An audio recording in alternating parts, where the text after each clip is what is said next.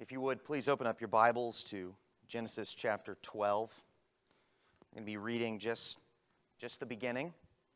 Genesis 12, 1 through 3. I'll read it, and I'll pray and ask the Lord to bless us.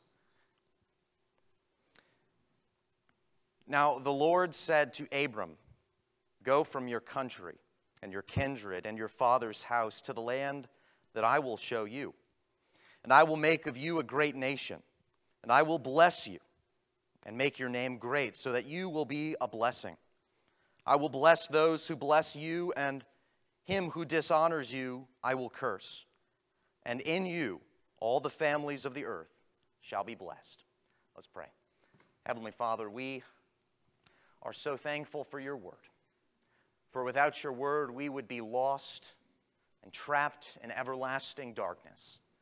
But you have come and shown us the light, and that light is our dear Savior, the Lord Jesus Christ. May we see him tonight, even in shadow form. May we see him in your word. And we pray all of this in Jesus' name. Amen.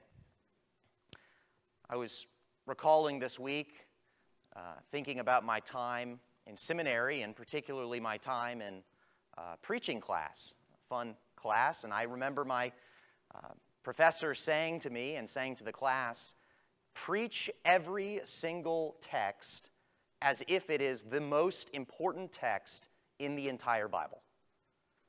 And this week, that's actually quite fitting because this might actually be the most important text in all of the Bible. It's certainly in the top five. It's one of the most significant texts in all of Scripture. And even more than that, it's one of the most significant moments in history when the Lord speaks into a dark world and he calls our forefather Abraham. This text is a turning point. It's a new beginning. It's a great revealing of God's ultimate plan. And one of the things that I want you to notice as we start, and, and David King mentioned this so well just last week, that these texts we're looking at are only to be understood in light of their larger covenantal context. This text should and must be understood in light of the covenant of grace. Pastor King taught us last week and reminded us that that covenant began all the way in the beginning, right after the fall of man. The covenant of grace was promised, albeit in the form of a threat to Satan, that the seed of the woman will come and he will crush the head of the serpent. And that is the very beginning of this promise of grace, a threat to those who are separated from God. This line had been drawn from the very beginning. And we saw this enmity building that God Himself would establish between His godly seed and the seed of the world. Eventually, the Savior would come through this godly seed, this godly offspring. But that was a long time ago when we come to Abraham. Time has gone on, things have gotten worse. Cain has killed Abel. We read about Lamech who murders and abuses others. We see the development of the, the seed of Satan and its building. They are growing cities. Technology is developing. Uh, world and culture is being built, but not for the glory of God, but particularly set against Him. It gets so bad that at one point God looks at the earth and, and there is no one who is righteous except for one Noah. And we know about that story.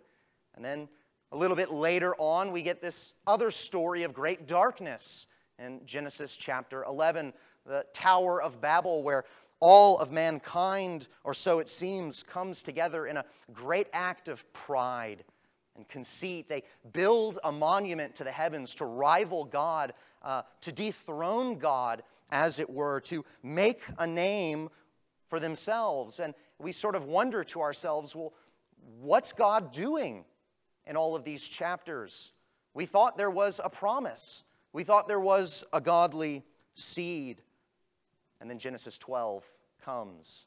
And it shows us that God is still committed to his promise. He is going to bring his godly seed, but he has to grow it. He has to water and, and bring sunshine and bring the growth. And he begins this process under the covenant of grace yet again with Abram or Abraham. God is expanding on the covenant of grace. And I want to put forward to you as well that in this text, the gospel is unfolded more clearly than it has ever been up to this point. And faith becomes central to the covenant of grace. Faith becomes the instrument to receive all of the promises and blessings of God. And Abraham, of course, becomes the father of faith. And so I have two points, two ways for us to look at this text, and they go something like this. First, we want to see the faith of the covenant of grace, the faith. And then, secondly, we want to see the promises of the covenant of grace. We'll start off with the first point the faith of the covenant of grace. Look with me at, at verse 1. Now the Lord said to Abraham, or Abram, stop there. Notice something already. It begins with the Lord Himself. As we've already noted, it's been dark for some time now. God has seemingly been absent, and yet now He speaks, and He's the covenant Lord. He's the covenant God. He uses the name that He will one day reveal to Moses as his covenantal name, the name for his people. I am who I am. It's the Lord speaking. He's beginning this process, He's the initiator. He's the one who comes to Abraham. Abraham does not come to him. He seeks out a people for himself. He's the mastermind. He's the planner. He's the prime actor in this grand covenantal story. He's the one speaking. And what does he say? Look with me at the rest of 12:1. He says, "Go from your country and your kindred and your father's house to the land that I will show you." And so he gives this one command, and it's really the only command he gives in this text. But I want you to see something about this commandment. At the essence of this command is faith. It is a command to believe. After all, what does he tell Abraham, he tells him to go, to follow, to leave behind, to trust in God's guidance, to really follow God wherever God is going to take him. And notice something here God doesn't give Abraham a whole lot of details, does he? He doesn't even tell him where the land is. He doesn't come to Abraham, Abraham and say, There's this great housing development they're building over in Canaan. No, he tells him nothing at all. He simply says, follow, and Abraham is left in suspense. And at some level, I want you to see the simplicity of the gospel call here in this text. We don't actually see a gospel call that's so pure and simple again until we come to the gospels of Jesus Christ. Think about what it is that Jesus Christ says to call his disciples. Matthew 4:19 Follow me and I will make you fishers of men. That's it. Or in John 1:39 what does he say? He says, "Come and you will see." Or perhaps the best one to Matthew he simply says, "Follow me." It's simple. It's pure. It is the command of faith. Believe and get up and follow. Here is the command that Abraham is given, but I want you to see that it is, in essence, a commandment of faith. It could only be obeyed by faith. Abraham could not have done this but for his faith in the Lord. And, and actually, that is exemplified for us in this text and in Genesis chapter 11. And what do I mean by that? Let me try to explain here. The, the timeline of Genesis 12 and Genesis 11 are not chronological. And so, Genesis, the very ending of Genesis 11, actually comes after Genesis 12. Now, let me read for you what happens at the very end of Genesis 11. You could just turn back in your Bible, starting in verse 27. It says, Now these are the generations of Terah. Terah fathered Abram, Nahor, and Haran, and Haran fathered Lot. Haran died in the presence of his father Terah, in the land of his kindred, in Ur of the Chaldeans. And Abram and Nahor took wives. The name of Abram's wife was Sarai, and the name of Nahor's wife Milcah, the daughter of Haran, the father of Milcah and Iscah. Now Sarai was barren; she had no child. And Terah took Abram his son, and Lot the son of Haran, his grandson, and Sarai his daughter-in-law, his son Abram's wife, and they went forth together from Ur of the Chaldeans to go into the land of Canaan. But when they came to Haran, they settled there. The days of Terah were 205 years, and Terah died in Haran. Now, what is being taught here? Well, chronologically speaking, Abraham hears the call of God. But originally, his father goes with him. Terah packs up many in the family, and they begin to make this journey over to Canaan, following this calling that Abraham has received. But what do we see about Terah? He quits halfway in the journey. He quits right in the middle. He settles in Haran. He does not go and follow all the way to the land of promise. And after all, this makes perfect sense. Terah's not a man of faith. He's not a man who trusts in the Lord. For example, in Joshua chapter 24, he tells us that Abraham's fathers were idolaters. They worshiped other gods. And because Terah and so many others in Abraham's family did not believe, they also could not obey. And so it becomes Abraham who sets out on his own, believing, trusting, following the gospel call. We see this emphasized for us in Hebrews chapter 11 and how it describes Abraham. Here's what it says it says, By faith, Abraham obeyed when he was called to go out to a place that he was to receive as an inheritance. And he went out not knowing where he was going. By faith, he went to live in the land of promise, as in a foreign land, living in tents with Isaac and Jacob, heirs with him of the same promise. For he was looking forward to the city that has foundations, whose designer and builder is God. Now, what does that show us? Well, it shows us that faith is meant to persevere. It does not merely begin, but it presses on. It continues on. It reaches the end. Abraham can follow this call and continue in this call by faith. His faith works. After all, it's a faith that comes from God Himself. It's the Lord who is strengthening Abraham. It's the Lord who is giving him mercy and strength and sustaining him by faith. That's what I want you to see first. This is a commandment of faith. But I want you to see something else in this first verse. This faith involves repentance. I'll read it. Verse 1. He says, Go from your country and your kindred and your father's house to the land that I will show you. So he doesn't just come to Abraham and say, Get up and follow, but go and go from. Leave behind. Set out and depart. Uh, leave behind your country, Abraham. Leave behind your culture. Uh, many in your family. Leave behind your inheritance in the land of Ur where your family has lived for generations. Leave your inheritance and leave so much behind. Now, why does the Lord give Abraham such a dramatic call? It's not because God wants Abraham to be miserable.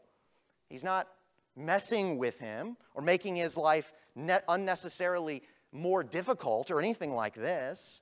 No, he's showing Abraham that to follow him meant you had to have a new life. And leaving behind his family and culture and country represented that. You see, Ur of the Chaldeans was not a godly place. It was not a place filled with the knowledge and righteousness of the Lord. It was a place full of idolatry. It was a place where sun gods and moon gods were worshiped. It's the Fertile Crescent. It's Mesopotamia. It's where the Tower of Babel is built, at least in that geographical area. And so I want you to see that Abraham was being called away from an entire godless lifestyle. He was being called out of a godless country. He wasn't just giving up his family, he was giving up family gods. He wasn't just replacing one culture for a new culture, he was leaving behind a city of darkness to be the father of a nation of priests who would be holy to God and set apart. And so, this command, I want you to see, not only presupposes faith, but it presupposes repentance too. And after all, these two things, faith and repentance, are really two sides of the same coin. They perfectly summarize the gospel call and our response to it. We hear the gospel, and what are we to do? Believe and repent. It's exactly what Jesus said when he preaches the gospel for the first time in Mark 1:15. He says that the time is fulfilled, the kingdom of God is at hand. Repent and believe in the gospel.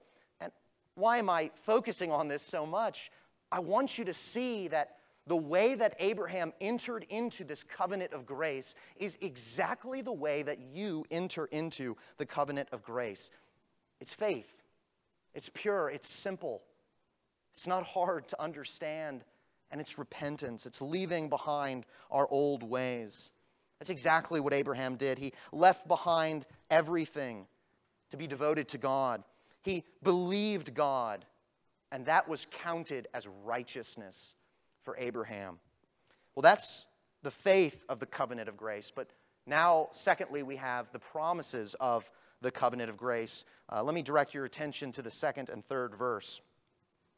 God says, And I will make of you a great nation, and I will bless you, and make your name great, so that you will be a blessing. I will bless those who bless you, and him who dishonors you I will curse, and in you all the families of the earth shall be blessed. And so these are the promises of the covenant of grace. And, and many more theologians beyond myself uh, have pointed out that these promises are, in reality, a summary of the entire Bible. That all of the rest of the scriptures are the outworking of these promises. And I want you to notice something else about these promises. They are typological. Now, what do I mean by that fancy word? I mean that these promises have both a partial fulfillment we see a partial fulfillment of these promises in the nation state of Israel. But I want us to look past this. This is a series on the shadows of Christ. And also remind you that these promises have a truer and an ultimate fulfillment that we find in Christ. So there is a partial and an ultimate fulfillment of these promises. And we don't see that ultimate conclusion even until new heavens and new earth even until the very last book of the scripture paints us this picture of the conclusion of these promises. So, what are these promises of the covenant of grace? Um, they're summarized very well, uh, I think, with these three words, and this is not unique to me. Uh, many have pointed this out.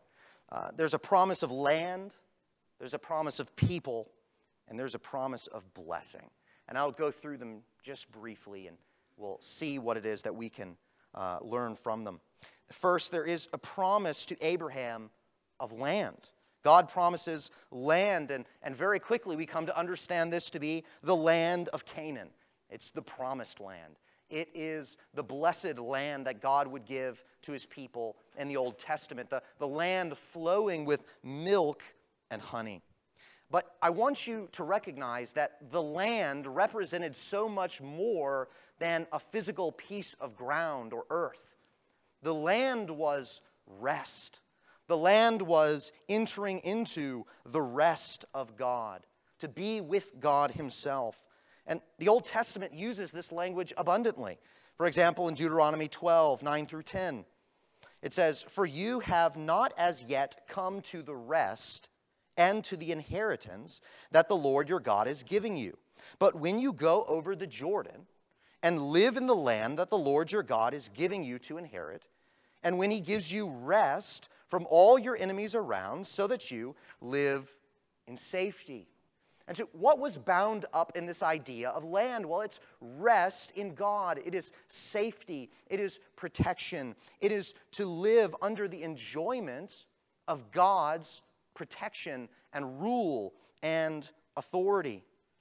To be in the land was to be where God is your shepherd where God, as your shepherd, would guide you out to green pastures and beside still waters. In the land is where God's presence would be. It's there that He would build His temple. It's there that God would dwell with His people and bring His glory before them.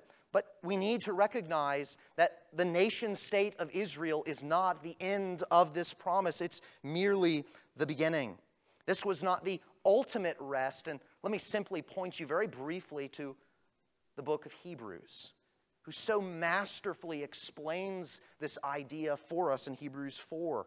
There, the author says this The promise of entering his rest still stands. For we who have believed enter that rest. For if Joshua had given them rest, God would not have spoken of another day later on. So then, there remains a Sabbath rest for the people of God. Let us therefore strive to enter into that rest. You see, this promise does not come with an expiration date. This promise of land and rest still stands, says the author of Hebrews. And so, where is this promise of land ultimately fulfilled? Well, it finds its ultimate conclusion in Revelation 21. And John sees in a vision new heavens and a new earth being built by the Lord. And, and he looks up, and what does he see? New Jerusalem is coming down out of heaven. There is the rest of God. There is the land. There is the fulfillment of this promise. But then, secondly, there is another promise a promise of people. Abraham is promised a nation, a great nation, a numerous nation. In fact, Genesis 15:5 is a famous verse where God comes back to Abraham and he says, "Look toward heaven and number the stars. If you are able to number them, so shall your offspring be." A great nation, numerous in people, greater than you could even count as numerous as the stars. And think about how hard that would be to believe. After all, we've already seen his wife is barren, and now God is saying, I'm going to give you innumerable children, a great nation. What a promise. But we should ask ourselves, what is this promise concerning? Who is among this nation? Who is this promise about? And recall, once again, this very simple paradigm. These promises have a partial and an ultimate fulfillment. In its partial fulfillment, this is the nation of Israel. They are the seed of Abraham, miraculously brought about by God to continue his covenant of grace. But there is a more ultimate fulfillment of this promise as well. Those who are of this nation are those who have the faith of Abraham whether they're Jewish or whether they're Gentile, whether they are near or whether they are far, whoever comes to the promises of God with faith, they are among this great and powerful nation. The New Testament makes this so abundantly clear. Jesus makes this clear. Paul makes this clear.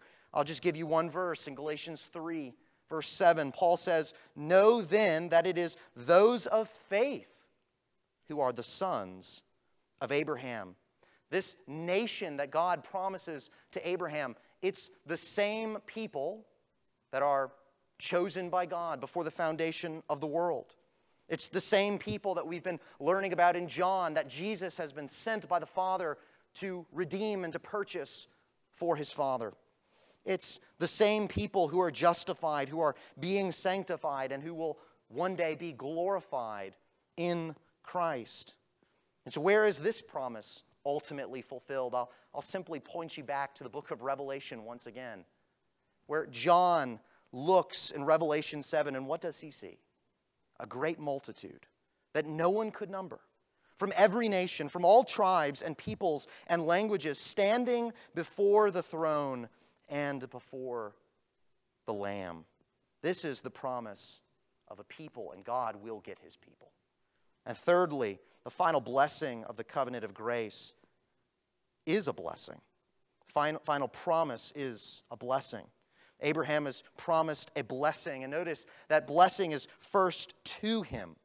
Look at what he says in verse 2. He says, I will bless you, and I will make your name great.